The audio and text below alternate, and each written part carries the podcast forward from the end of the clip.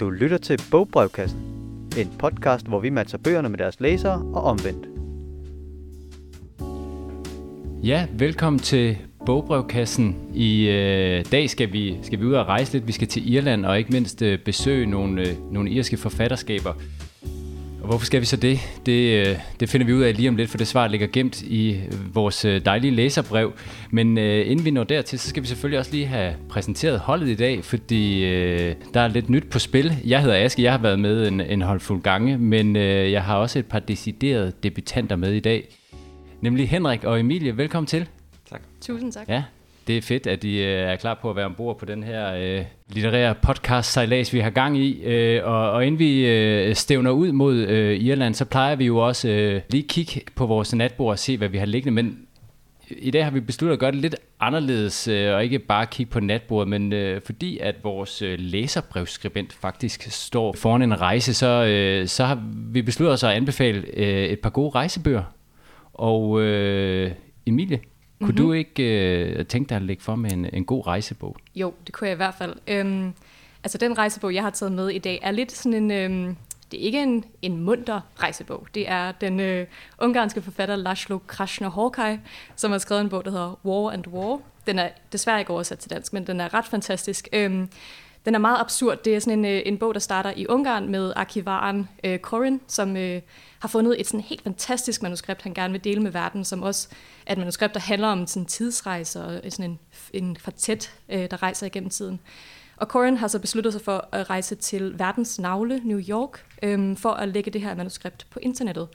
Og når han så har gjort det, så er hans plan at øh, forlade denne verden simpelthen. Han vil gerne dø. Øhm, mm.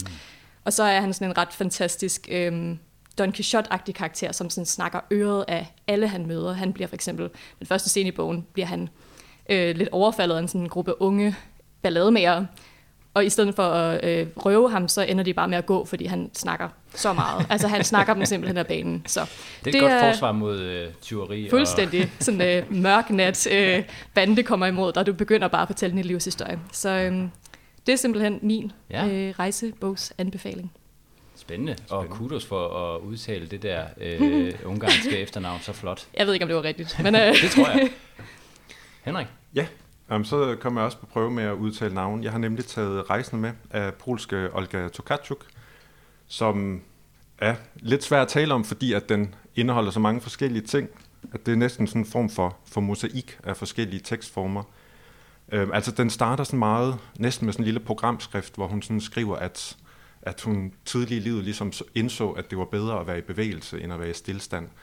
Og så derfra så bevæger den sig ligesom bare over, kan man sige, igennem tiden og igennem geografien, fordi vi kommer tilbage til 1600-tallet og hører om sådan en anatom, der hedder Philip Hein, som har, har mistet et ben og har, har fantomsmerter, og vi hører om sådan folk i, kan man sige, mere moderne samfund, og der er blandt andet også en sjov historie om en, om en øh, mor, der, der forlader sin mand og, og sit barn for simpelthen bare at rende rundt i, i byens gader og ligesom bare gøre det til sådan et sådan euforisk rejse nærmest. Så den er virkelig sjov, og der er også mange små betragtninger. Der er meget stor forskel på længderne. Der er sådan en historie på måske en 30-40 sider, og så er der sådan en små afsnit på en halv side, hvor, øh, hvor man så måske mere fornemmer, at det er Olga Tokarczuk selv, der skriver, hvor hun så har nogle sjove betragtninger om ting, hun har mødt i, i lufthavn eller et eller andet. Mm. Så man kommer vidt omkring. Ja, herligt. Jeg har, øh, jeg har sådan lidt en, en personlig favorit med, som jeg vil anbefale som rejsebog, og som jeg også selv læste første gang på en, øh, på en rejse. Det er Italo Calvinos De Usynlige Byer, øh, som, som til synlædende handler om, om øh, opdagelsesrejseren øh, Marco Polo, øh, som... Øh, som har rejst ud fra Kublai Khan her tilbage i, i 1200-tallet, og setupet er ligesom sådan, at, at, at Marco Polo sidder her i en af, af Kublai Khans øh, palashaver og beretter om alle de her byer, han har været i, som jo så er de usynlige byer. Og det er selvfølgelig nogle, nogle øh, fantasifulde steder, der, der, der formentlig ikke findes i virkeligheden. De er nemlig meget, meget magiske og, og, og simpelthen så sandsligt øh, stærkt beskrevet i, øh, i Calvinos bog her. Så øh, den vil jeg anbefale enhver øh, at tage med. Jeg læste den selv i Lissabon, kan jeg huske, og, og gik i 9. klasse og følte mig sådan, du ved, nu, nu var livet ligesom øh, for alvor begyndt, og det peakede. Jeg skulle være forfatter, jeg var i Lissabon, jeg havde lige lært at drikke kaffe. Du er en verdensmand, Ej, men det var, hold kæft, hvor var det fedt, altså. har du læst bogen siden, eller er den ligesom bare forblevet? Ja, jeg, ja, ja, altså, øh, jeg har læst den faktisk øh, to gange siden, og, øh, og jeg synes stadig, den holder... Jeg kan ikke komme helt tilbage til Lissabon og til mit 9. klasse jeg desværre, men jeg kan drømme sødt om det en gang imellem.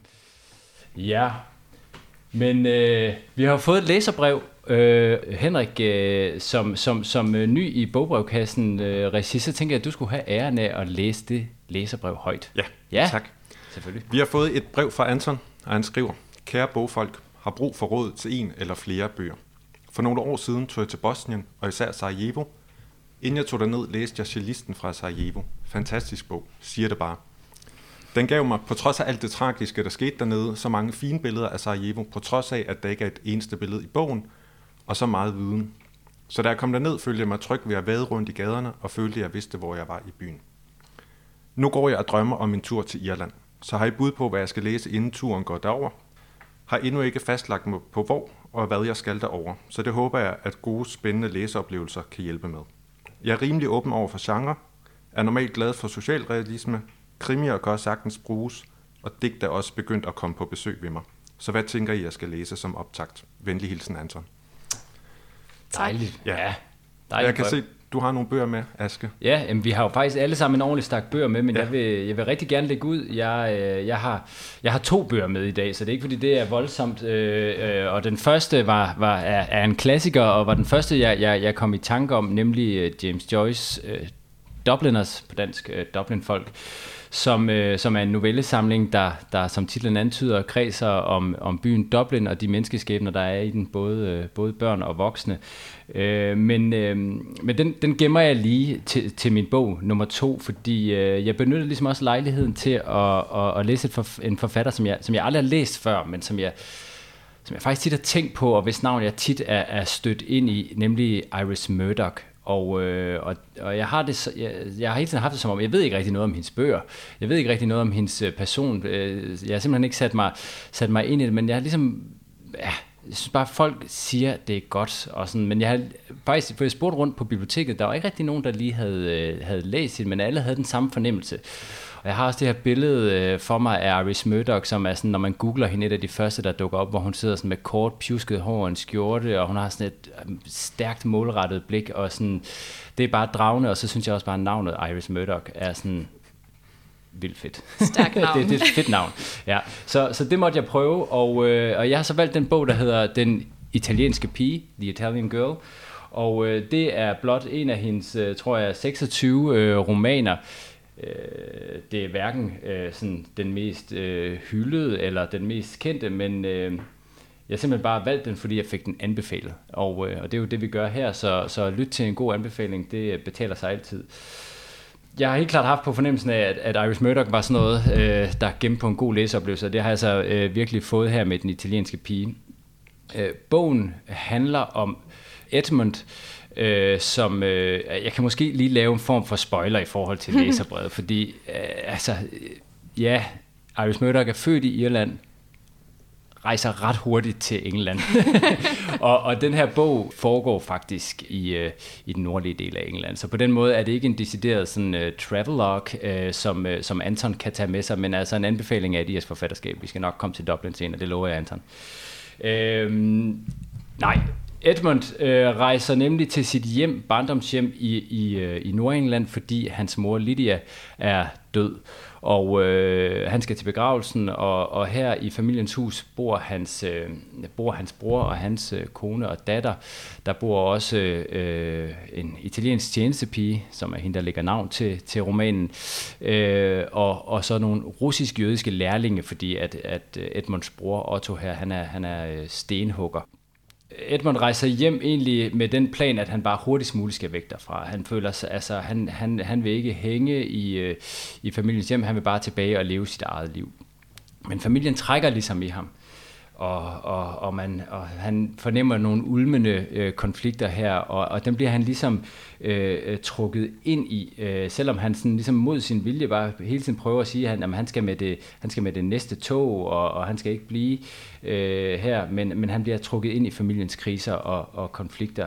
Og dem er der altså en del af, og det er ikke fordi, jeg skal sidde og plotspoile, men, men, men i det her hus, hvor, hvor de her mennesker befinder sig, der er der altså alverdens øh, affærer og personlige øh, intriger og, og ulykkelige kærlighedshistorier på den helt øh, store øh, klinge, og det er sådan virkelig øh, forrygende at læse. Det, det mindede mig lidt om, og der er måske en, en, en, en krog til Antons brev, det mindede mig lidt om, om de her sådan sofistikerede krimier, hvor man sådan... Øh, man har et hus, og man har et selskab, og man har et mor, og så skal man ligesom rundt og besøge dem, dem øh, alle karaktererne for at finde ud af, hvem, øh, hvem har slået offeret ihjel.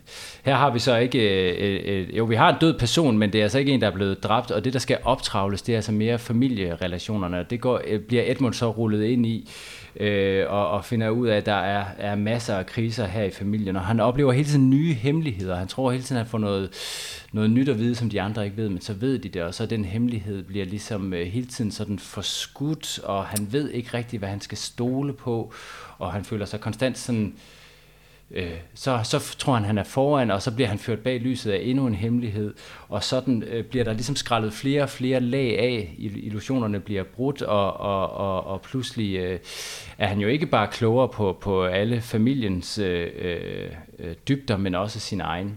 Det lyder meget medrivende. Det er virkelig medrivende, ja. og det var faktisk ikke sådan helt det, jeg, jeg havde forventet stærk prosa, men jeg havde ikke forventet det her sådan stramme, lidt, ja, lidt krimiagtige plot. Så hvis man er til sådan nogle familiedramaer, øh, som, som, som, øh, som også er, er sådan ret stramt opbygget, så vil jeg, altså, så vil jeg faktisk virkelig øh, anbefale øh, Iris øh, Murdoch her.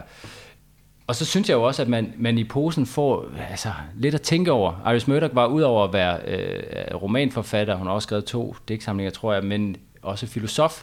Og det synes jeg, man mærker lidt, fordi øh, øh, altså, man læser, øh, synes jeg, for plottet og karaktererne, men det de døjer med, løfter ligesom op for nogle, nogle temaer omkring øh, moral og etik og forpligtelser og, og dens ligesom modspil med, med drifterne, både den, den sådan erotiske drift med alle de her affærer, men også bare sådan driften mod et, et lidt øh, vildere liv uden for de konforme rammer, og, og, og om, om man har mod til at søge det. Øhm, det synes jeg er stærkt. Og så må jeg også bare sige, sproget er, øh, er altså ret herligt. For nogen vil det selvfølgelig være sådan lidt gammeldags, fordi romanen er fra 1964, men altså jeg vil lige læse en lille passage op, og det bliver det, det sidste, jeg, jeg, jeg, jeg siger om Iris Murdoch. Så, øh, men det kommer her. Det er lige, hvor Edmund har opdaget sin bror Otto i dennes elskerindes seng. Hans brede, bløde talje var dækket af et ujævnt, forpjusket lag mørke, krøllet hår, og nedenfor sås hans nøgne maves hvide bue og hans navle, der var sort, som var den fuld af jord. Hans store tyrehoved var kastet bagover, og hans kødfulde ansigt var slapt og fuldt af folder og fuger. Hans åbenstående mund uformelig. Han lignede vraget af et menneske snarere end en mand. Det er noget naturen er beskrivelse. Hold da op, ja. det det. Og, en, og en hård dom, som han fælder øh, Edmund her. Det gør han konstant øh, over for de her øh, øh, mennesker, som han skiftevis bliver draget og, og frastødt af. Og det er altså, øh, ja, det er, det er virkelig, virkelig herligt. Fedt. Der var noget intriger i hvert fald. Det var der. Ja, hvad, med, hvad med Joyce? Hvor bevæger vi os så hen? Ja, og faktisk synes jeg, synes jeg der er sådan lidt, øh, lidt øh, forbindelser på en eller anden måde. Øh, men øh, det, det kan jeg lige prøve at komme ind øh, på, når jeg, når jeg dykker ned i den. Men øh, altså, ja, jeg har som sagt den anden bog her, James Joyce, Dublin Folk, som den hedder på dansk. Han er jo mest kendt for hans hans lidt vildere eksperimenterende Ulysses og Finnegan's Wake og, og, og, og, og den øh, slags svære værker der. Men altså, øh, før dem, så udgav han altså øh, novellesamlingen Dublin Folk, som, som på en eller anden måde fremstår øh, dejligt nem at gå til mm. i forhold til disse. Øh, og øh, jeg kan huske, der var pensum hos min, hos min engelsklærer i gymnasiet, men nu har jeg så haft mulighed for lige at læse lidt i den igen. Og det er ikke fordi, jeg vil sådan øh, øh, gennemgå alle øh, novellerne, men jeg vil lige, øh, lige stille skarp på en, der hedder Evelyn, øh, en af de øh, noveller, der er med i den. fordi jeg synes, at den er sådan både repræsentativ for, for bogen, og så synes jeg på en eller anden måde også, at der er noget rejse i den. Så på den måde er der lidt til læserbrevet der. Og så, og så synes jeg også på en eller anden måde, den spiller meget godt op af, af, af Iris Murdochs øh, Den italienske pige. Øh, Evelyn er, er, en, er en ung kvinde, som, øh, som øh, hvis mor er død, og, øh, og hun sidder i deres hus i, øh, i, i, i Dublin, og hvor hun bor alene med, med en far, som er sådan lidt grov og tyrannisk og lidt voldsom, og hun er sådan lidt bange for ham. Måske mest af alt, fordi hun også har forelsket sig i en ung mand, en sømand, som, øh, som øh, ligesom giver løfter om det vilde store liv derude. Sammen har de planlagt at tage ud og rejse verden rundt. De skal til Buenos Aires, mener jeg det er. Øhm, og når vi møder Evelyn, så sidder hun her i vindueskarmen og, og kigger ud øh, på Dublin og og skiftevis drømmer om, om Buenos Aires og rejsen, samtidig med at hun også sådan genkalder sig nogle barndomsminder, og pludselig begynder hun at blive i tvivl om den her rejse forud. Kan hun være det bekendt? Har hun ikke forpligtelser i hjemmet? Da moren døde, så gav hun, hun øh, hende et løfte om at, at, at holde fast på rammerne af den her familie, og det kan hun jo ikke, hvis hun forlader den. Så hun er ligesom, bliver hun ligesom bundet også af omgivelserne på en eller anden måde. Lidt ligesom som Edmund måske gør det, når han rejser hjem til sin, øh, til sin mors begravelse. Nå, men anyway, det, som jeg synes er virkelig elegant løst, og som, som gælder for flere noveller, det er de her sceniske beskrivelser, hvor hun egentlig bare sidder bumstille i en vindueskarm, men som læser, så flyder man ligesom rundt med hendes øh, tanker, skiftevis i Buenos Aires øh, på båden og så videre, og, og så hjemme i Dublin og, og, og i tvivlen på en eller anden måde. Det synes jeg er virkelig, øh, virkelig godt skrevet. Og så øh, til allersidst, og det der fylder mindst i, i novellen, er ligesom handlingen. Og der står hun på havnen, færgen er klar til afgang, og hvad gør hun? Ja, det kan Anton jo så finde ud af, hvis han læser. Men, mm. men uden at, at afsløre for meget, kan jeg sige, at det gælder for flere skæbnerne i, i, i, i Dubliners, at, øhm, at, at, øh, at omgivelserne ligesom holder dem nede, at de har svært ved at bryde ud af, af det, der tynger dem på en eller anden måde, øh, og, og slippe fri og leve deres eget liv. Ja. Er det sådan en bog, hvor man får en fornemmelse af at være i Dublin? Altså kan man det, mærke det? Det vil jeg sige, men det er jo, det er jo en, en ældre Dublin, og, og, øh, og der er også, for eksempel her i Evelyn, altså nogle barndomsminder fra, fra, øh, fra, fra en tid, hvor, hvor der var nogle marker i Dublin, hvor der så er bygget huse og så videre. Altså sådan, så, så, så øh, så man gør det, men man er rigtig meget i det indre liv, vil jeg sige også. Øh, og, og det er karaktererne, der lidt ligesom hos Murdoch også, også fylder, vil jeg mm. sige. Ja. Så, øh, men altså, det er vel pensum, hvis man skal til, til Dublin. Det ved jeg selvfølgelig ikke, om han skal, men øh, ja.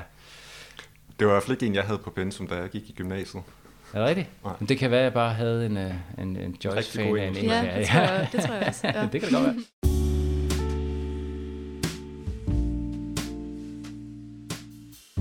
Men øh, det var faktisk, hvad, hvad jeg havde med herovre fra, øh, Henrik, ja. men jeg ved, du sidder klar med, øh, med noget god litteratur derovre. Det gør jeg. Mm. Øh, også lidt for at bygge videre på det, du snakker om med at, at komme væk, så, mm. så sidder jeg med den her dam af den irske forfatter Claire Louise Bennett. Øh, det er en lidt nyere bog, så vi er ikke helt ude i den klassiske litteratur. Den er fra, fra 2015, og hendes øh, debutroman, øh, som også kom på dansk så i 2018, øh, og som en, det er en, jeg har set stående på rigtig mange biblioteker udstillet, så jeg tror, det er en, der, der har mange fans. Men øh, den starter sådan lidt, kan man sige, måske der, hvor Evelyn hun ligesom drømmer om, altså hun, vi, vi møder den her karakter, som ligesom er flyttet væk. Hun er flyttet ud i sådan en lille hytte på landet, og man har sådan ligesom en fornemmelse af, at hun er flyttet væk fra noget. Og det er egentlig også lidt det, der sådan skaber dynamikken i bogen, at man sådan hele tiden føler, at der er det her, som karakteren har, kan man sige, flygtet fra. Mm. Kommer hun inden fra byen? Altså er hun taget fra byen til landet? Er det fornemmelsen? Ja, eller sådan, måske mere det, at hun er, er, er gået fra at være omkring mennesker til ligesom at være alene, fordi det er meget en bog om at være alene. Mm. Øhm, det er en meget svær bog at, at give en sådan plotbeskrivelse af, fordi at lidt ligesom ved rejsende, så er der sådan mange forskellige kapitler, og der er meget fors- forskellige længde, og handler om meget forskellige ting. Altså, der er sådan virkelig plads til sådan helt sådan banalt personlige, fordi et af de første kapitler handler for eksempel om, hvordan hun godt kan lide sin havregrød, og hvornår mm. det er for sent på dagen at spise havregrød. øh, og der er et sjovt kapitel, der handler om, at øh, det her komfort, hun har i den her lille hytte, eller det her hus, øh, hun har lejet, at de øh, går i stykker, så hun skal ligesom finde ud af, hvordan det her gamle øh, komfort, det, hvordan man kan få nogle nye knapper til det. Og så er der også nogle kapitler, som kan man sige, er meget sådan poetiske. Øh, der er sådan et kapitel, hvor hun sidder i badekarret og bare beskriver den her vind, hun kan høre igennem det åbne vindue. Så det er sådan en bog, hvor der virkelig, sådan, kan man sige, bliver plads til, til det personlige. Både i det meget nære, men også, også den der længsel, når man sådan ligesom er ude i det der åbne landskab, som hun er i. Og som man ligesom sådan hele tiden for, for, fornemmer i bogen. Mm. Nu, nu bliver jeg bare sådan helt nysgerrig. Hvad, hvad, hvad bliver dom så omkring det med havregrøden? Fordi altså, nu kan jeg personligt ikke lide havregrød, men jeg kender folk, der mener, at man kan spise det døgnet rundt. Hvornår er det for sent? Oh, ja. Er der en, er der en konklusion? Det handler i hvert fald om, at, at den ligesom minder om den her sådan morgen og det her sådan morgenmørke. Så mm. når man spiser det for sent på dagen, så, så er det som om, at morgen ligesom trækker ind tilbage, at så kan man, kan man ikke rigtig komme videre i dagen. Nej. Havregrødsklisteren. Ja. Ja. Øhm, men det er også en meget sjov roman. Øhm, der er mange sjove øh, kapitler i, og for, fordi at hun lige præcis også er, kan man sige, forsøgt at komme væk fra mennesker, men, men hun bor stadig et sted, hvor der er nogle naboer, som hun ligesom bliver, lidt bliver tvunget til at, at være sammen med en gang imellem. Og så er der sådan en ret sjov passage, som, som jeg vil læse op, øhm, men jeg vil lige sige et par, par ord om den. Hun er, øh, der er nogle af hendes naboer, der skal holde et bryllup, øh, som hun hjælper til med, men hun skal så ikke være med på selve dagen. Og så er hun så ude i haven ved, ved huset, hvor det skal holdes, og så, øh, så går hun ned i bunden af haven, og så, så ser hun et lille skilt, hvor der står damp, øh, altså som, som bogen også hed. Det vil jeg lige læse en lille sjov passage op med. Mm. Hvis det var op til mig, ville jeg aldrig have sat et skilt op ved siden af en dam, hvorpå der stod dam. Jeg ville foretrække at skrive noget andet, så som svinefoder, eller også ville jeg slet ikke have bekymret mig om det. Jeg ved godt, hvad formålet er. Jeg ved godt, det er for at forhindre børn i at løbe for hurtigt ned til dammen og snuble ud i den, men alligevel er jeg ikke helt enig. Det er ikke fordi, jeg i og for sig ønsker, at børn skal falde i dammen, selvom jeg ikke kan se, at de skulle øh, kunne tage skade af det. Det er fordi, jeg ikke kan lade være med at se situationen fra barnets perspektiv. Og hvis jeg skal være helt ærlig, så var jeg blevet så oprørt, at jeg ville have overvejet at tage hævn med det samme. Hvis jeg var blevet bragt med til et påstået hemmeligt sted en eftermiddag i slutningen af september, og derefter havde drønet ned til dammen, sikkert alene bare for at opdage, at nogen havde skriblet ordet damp på et uselt stykke krydsfiner lige ved siden af den. Åh, oh, jeg var blevet gal. Den slags, den slags idiotisk indblanding forekommer selvfølgelig med irriterende regelmæssighed gennem hele barndommen, og den holder aldrig op med at være yderst generende. Man begiver sig afsted for at undersøge noget, ikke sandt, for at udvikle observationsevnen, så man over tid og med tilpas øvelse kommer i samklang med verdens indbyggede tegnsystemer, og kan opleve den berigende glæde, det er at bevæge sig omkring i dyb og umiddelbar overensstemmelse med tingene. Og alligevel bliver denne vital proces uværligt og pludselig modarbejdet af en idiotisk fernis af bogstavelige benævnelser og tåbelige advarsler, som gør terrænet sløret og utilnærmeligt, indtil det til sidst fremstår som temmelig frygtindgydende. Som om hele jorden var en enorm og omstændelig dødsfælde.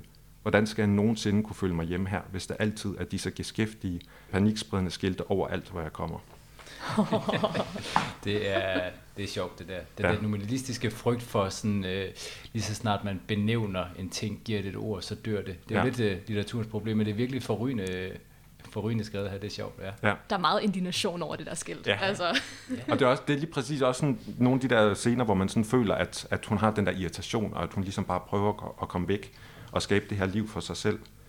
Og kan man sige, ofte når man møder andre karakterer i romanen, så er det også mere igennem det der eko, de sådan laver igennem hende, at man er sådan hele tiden inde i, i, i hovedpersonens hoved og hendes oplevelse af, øh, hvordan det er. At man har for eksempel, der, det bliver sådan insinueret på et tidspunkt, at hun har fået en kæreste, men man hører kun om kæresten gennem hans skjorter, som hun stryger. Så der er sådan hele tiden den der sådan øh, personlige oplevelse. Og, og det er også det, jeg egentlig synes er sådan, kan man sige, virkelig er bogens kvalitet, at, at den sådan åbner det der rum, hvor at der sådan ligesom, for den der sådan lidt tavse tale i personligheden eller i underbevidstheden, ligesom får rum til at komme frem, fordi at der måske er den der følelse af, at hvis man er inde i storbyen, i Dublin eller et eller andet, at så, så er der simpelthen ikke, øh, kan man sige, stillhed nok til, at man kan høre, hvad, hvad ens personlighed siger. Så det handler om at komme ud i det der store landskab, hvor der så lige pludselig er rum for, at man kan høre, hvad man egentlig føler omkring tingene. Ja. Ja, og det kan så være alt fra havregrød og, og skiltning. Det, Ja. det, men det vidner jo tydeligvis om, at netop at ensomheden vækker et eller andet. Ja. Øh, ja. Mm. Den lyder virkelig fed, Henrik. Mm. Mm. Jamen, øh, skal, vi, øh, skal vi trille videre til næste levende billede? Ja, øh, ja Emilie, det kan vi du har jo sagtens. også øh, du har faktisk en, en pæn chat bøger med derovre. Nu ved jeg Ja. ikke, om du skal igennem dem alle sammen. Det ved jeg heller ikke. Det, det ser vi lige på. Øhm, ja, Jamen altså, jeg blev rigtig meget mærke i, i Antons brev, at øh, han snakkede om, at han synes, det var fedt at ligesom kunne lære et sted at kende øh, igennem litteraturen, øh, med den her bog, han havde læst om Sarajevo for eksempel. Og med den første bog, jeg vil nævne, der skal vi så fra landet, fra sådan, øh, det irske landskab og tilbage ind i byen. Øh, det er en roman, der er sådan ret stor og tung, øh, eller tyk, men ikke tung. Øh, den hedder Cyril Averys Hjerte øh, af John Boyne. Øhm, og den starter simpelthen med, at der er øh, ude i West Cork, lige i sådan slutningen af 2. verdenskrig, er der en ung kvinde på 16-17 år, som er blevet gravid. Og det er selvfølgelig uden for ægteskabet og alting. Og hun bliver simpelthen trukket op foran hele det lokale samfund øh, til en søndagsgudstjeneste og udskammet. Og smidt ud af byen. Simpelthen. Kom aldrig tilbage. Vi vil ikke se dig igen. Så hun rejser altså til Dublin og får sit barn, og så øh, det her barn, det er så Cyril Avery, øh, som ligesom er ham, som romanen handler om.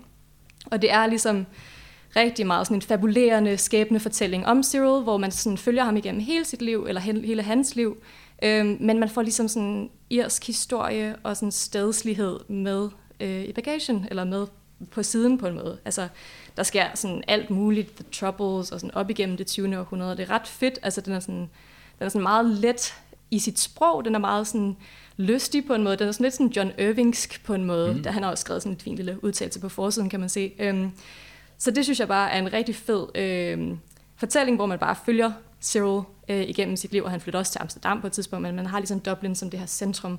Og der sker alle mulige sådan helt vanvittige ting, og sådan, øh, alle mulige indviklinger og forkrydsninger og sådan skæbnes øh, ting. Så ja, den, øh, den vil jeg lægge ud med. Øhm, mm den er, den er rigtig, rigtig fed. Den er, den er lidt svær at have med i kufferten, fordi den er så lang, men øh, den er altså meget sådan...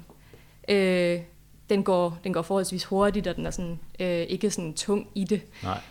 Det kan være, at hvis den bliver for tung, så kan han jo altid lytte til den i stedet. Ja, ja. eller e-bog, det kan man ja, jo også. Det er jo, Nej, det, ja, ja, de der... Ja, det, den, er til den, den er til den tykke side. Det er den nemlig, det er den nemlig. Øhm, der vinder Iris Murdoch lidt. Ja, fuldstændig. Hun er... sider. Præcis. Og så, øhm, så har jeg en anden bog her med. Øh, jeg blev også mærke i, at Anton godt kan lide sådan socialrealisme og måske lidt krimi. Mm. Og så fandt jeg den her bog, som ser ret fantastisk ud. Øhm, forsiden er sådan, sådan syregrøn, og så er der sådan en øh, Maria-figur øh, med blod rendende ned for øjnene, og der er også sådan skudhuller på forsiden. og så hedder den simpelthen Skinhellige Herligheder. Øh, den er skrevet af Lisa McInerney. Øh, det er ikke en krimi, men den starter simpelthen med, at der er en ældre dame, øhm, som bor i Cork. Øhm, der er en, der bryder ind i hendes hus, og hun kommer ved et tilfælde til at slå ham ihjel. Altså, hun tager simpelthen en religiøs genstand og giver ham en over nakken, og så er han død. Øhm, Pokkers. Pokkers. Hvad gør man så? Det der så er, er, at Maureen her, som hun hedder, øh, hendes søn er ligesom sådan øh, Corks underverdens sådan herre. Altså han er sådan en gangstertype, der ah. har bordeller og sådan noget. Så hun ringer selvfølgelig til ham, og så ruller det, ellers så er der bare, så bliver der tilkaldt en anden, som skal hjælpe med at skaffe det her lige af vejen, og det er sådan totalt, øhm, alt går galt. Øhm, og det er også sådan ret, øh, man får en masse karakterer præsenteret, der er også sådan en, øh, en familie og sådan en meget ung dreng, som ligesom dealer stoffer, og sådan, man får ligesom en masse skæbner fortalt, og der er, det handler meget om sådan social arv, altså sådan, hvordan, øh, hvordan, de her, øh, hvordan man ligesom på en måde bliver spundet ind i øh, en skæbne, uden selv at ville det. Ja. Øhm, den foregår sådan under øh, altså finanskrakket omkring sådan de her 2008, eller hvad det må være. Øhm, så man kan også få den her fornemmelse af, at Irland virkelig er på spanden, mm. øh, mhm. og det snakker de jo også meget om, og det er sådan, der er også en, øh, en sexarbejder, der er en af vores øh, karakterer. Så det er meget sådan et, et, øh, et miljøportræt af sådan en sådan urban underverden i Irland. Ja. Mm. Og Maureen er bare sådan lidt en, hende her, bedstemoren. Lidt en fantastisk karakter, fordi hun er nemlig også faktisk ligesom i Cyril Avery, at hun er også blevet tvunget til at give sit barn fra sig, fordi hun fik fik det uden for ægteskabet, så det, og det er så ham her, sønnen, som er øh, kriminel nu, men som har så taget kontakt til hende senere i livet, og så videre, og så videre. Men det er ligesom det her med sådan, hun kunne heller ikke få lov til at øh, være mor, fordi det var ligesom uden for kirkens øh, ret, øh, og så videre. Og der er en, en herlig scene midt i bogen, hvor Maureen egentlig er gået til, øh, til kirken for at, at, at sådan ligesom komme af med den her, eller sådan, hun vil gerne, øh, hvad hedder det, skrifte, i forhold til, at hun har slået ham her ihjel.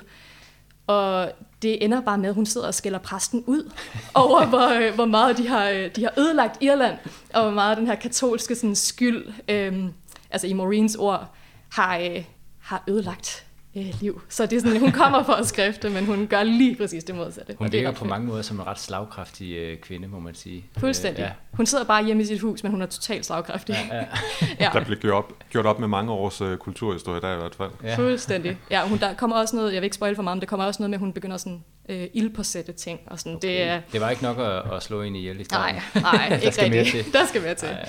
Så øh, det er mine, det er mine Ja. øh, to bøger til Anton, som jeg synes kunne, øh, ja, kunne give et fedt, øh, en fed intro Ja. til Irland på en måde. Og jeg synes på en måde, altså der er sådan måske en fælles nævner i det der, som du også nævner med, at, at de på en eller anden måde også har svært ved at slippe ud af det mm. bånd, de er spændet ind i, øh, om det så er familiens eller stedet eller hvad, som, som, som jeg også synes gik lidt igen, både hos, hos øh, karaktererne der i, hos, øh, i Iris, Mur- øh, Iris Murdoch-bogen, øh, men, også, øh, men også i Dubliners. Mm. Ja. Det er, Det er næsten som om det der store åbne landskab næsten gør, at man bliver nødt til at klynge sig lidt tættere sammen i nogle af de der små lokalsamfund. Ja. At Ja. man bliver nødt til at binde det lidt hårdere sammen, Ja. Ja. for ikke at forsvinde i de der Præcis. store marker. Medmindre man bare gør som, som Bennets karakter og, Ja. og flygter ud i ensomheden. Bare vil være alene. Ja. Og ikke have nogen skilte. Og skiller, og skiller lidt ud. Jamen, øh, så er vi jo faktisk øh, ved at være nået til vejs øh, ende. Ikke for Anton, han er forhåbentlig stadig på vej ud af døren og på vej til Irland, så jeg tænker ikke, der er så meget andet at gøre, end at ønske Anton en rigtig god rejse. Mm-hmm. Jeg håber, øh, jeg håber at, øh, at han kan bruge nogle af de her anbefalinger, vi har taget med. Øh, og, og Emilie og Henrik, mega fedt at have jer med øh, i, Tak i, I øh, i være bogpodcasten. Det er så fedt. med nye stemmer i programmet. Hvad hedder det? Øh, og, og til jer, der lytter med derude, husk nu, at, at I kan gøre ligesom Anton og sende et øh, læserbrev til os på info og det kan være om hvad som helst, øh, du, øh, du savner øh, inspiration til, øh, hvad angår læsning selvfølgelig, men øh, vi er i hvert fald super klar til at, at tage hånd om det og, og sende nogle anbefalinger afsted her i podcasten. Inden vi runder helt af, så har vi besluttet, at vi lige skal slutte lidt lyrisk af.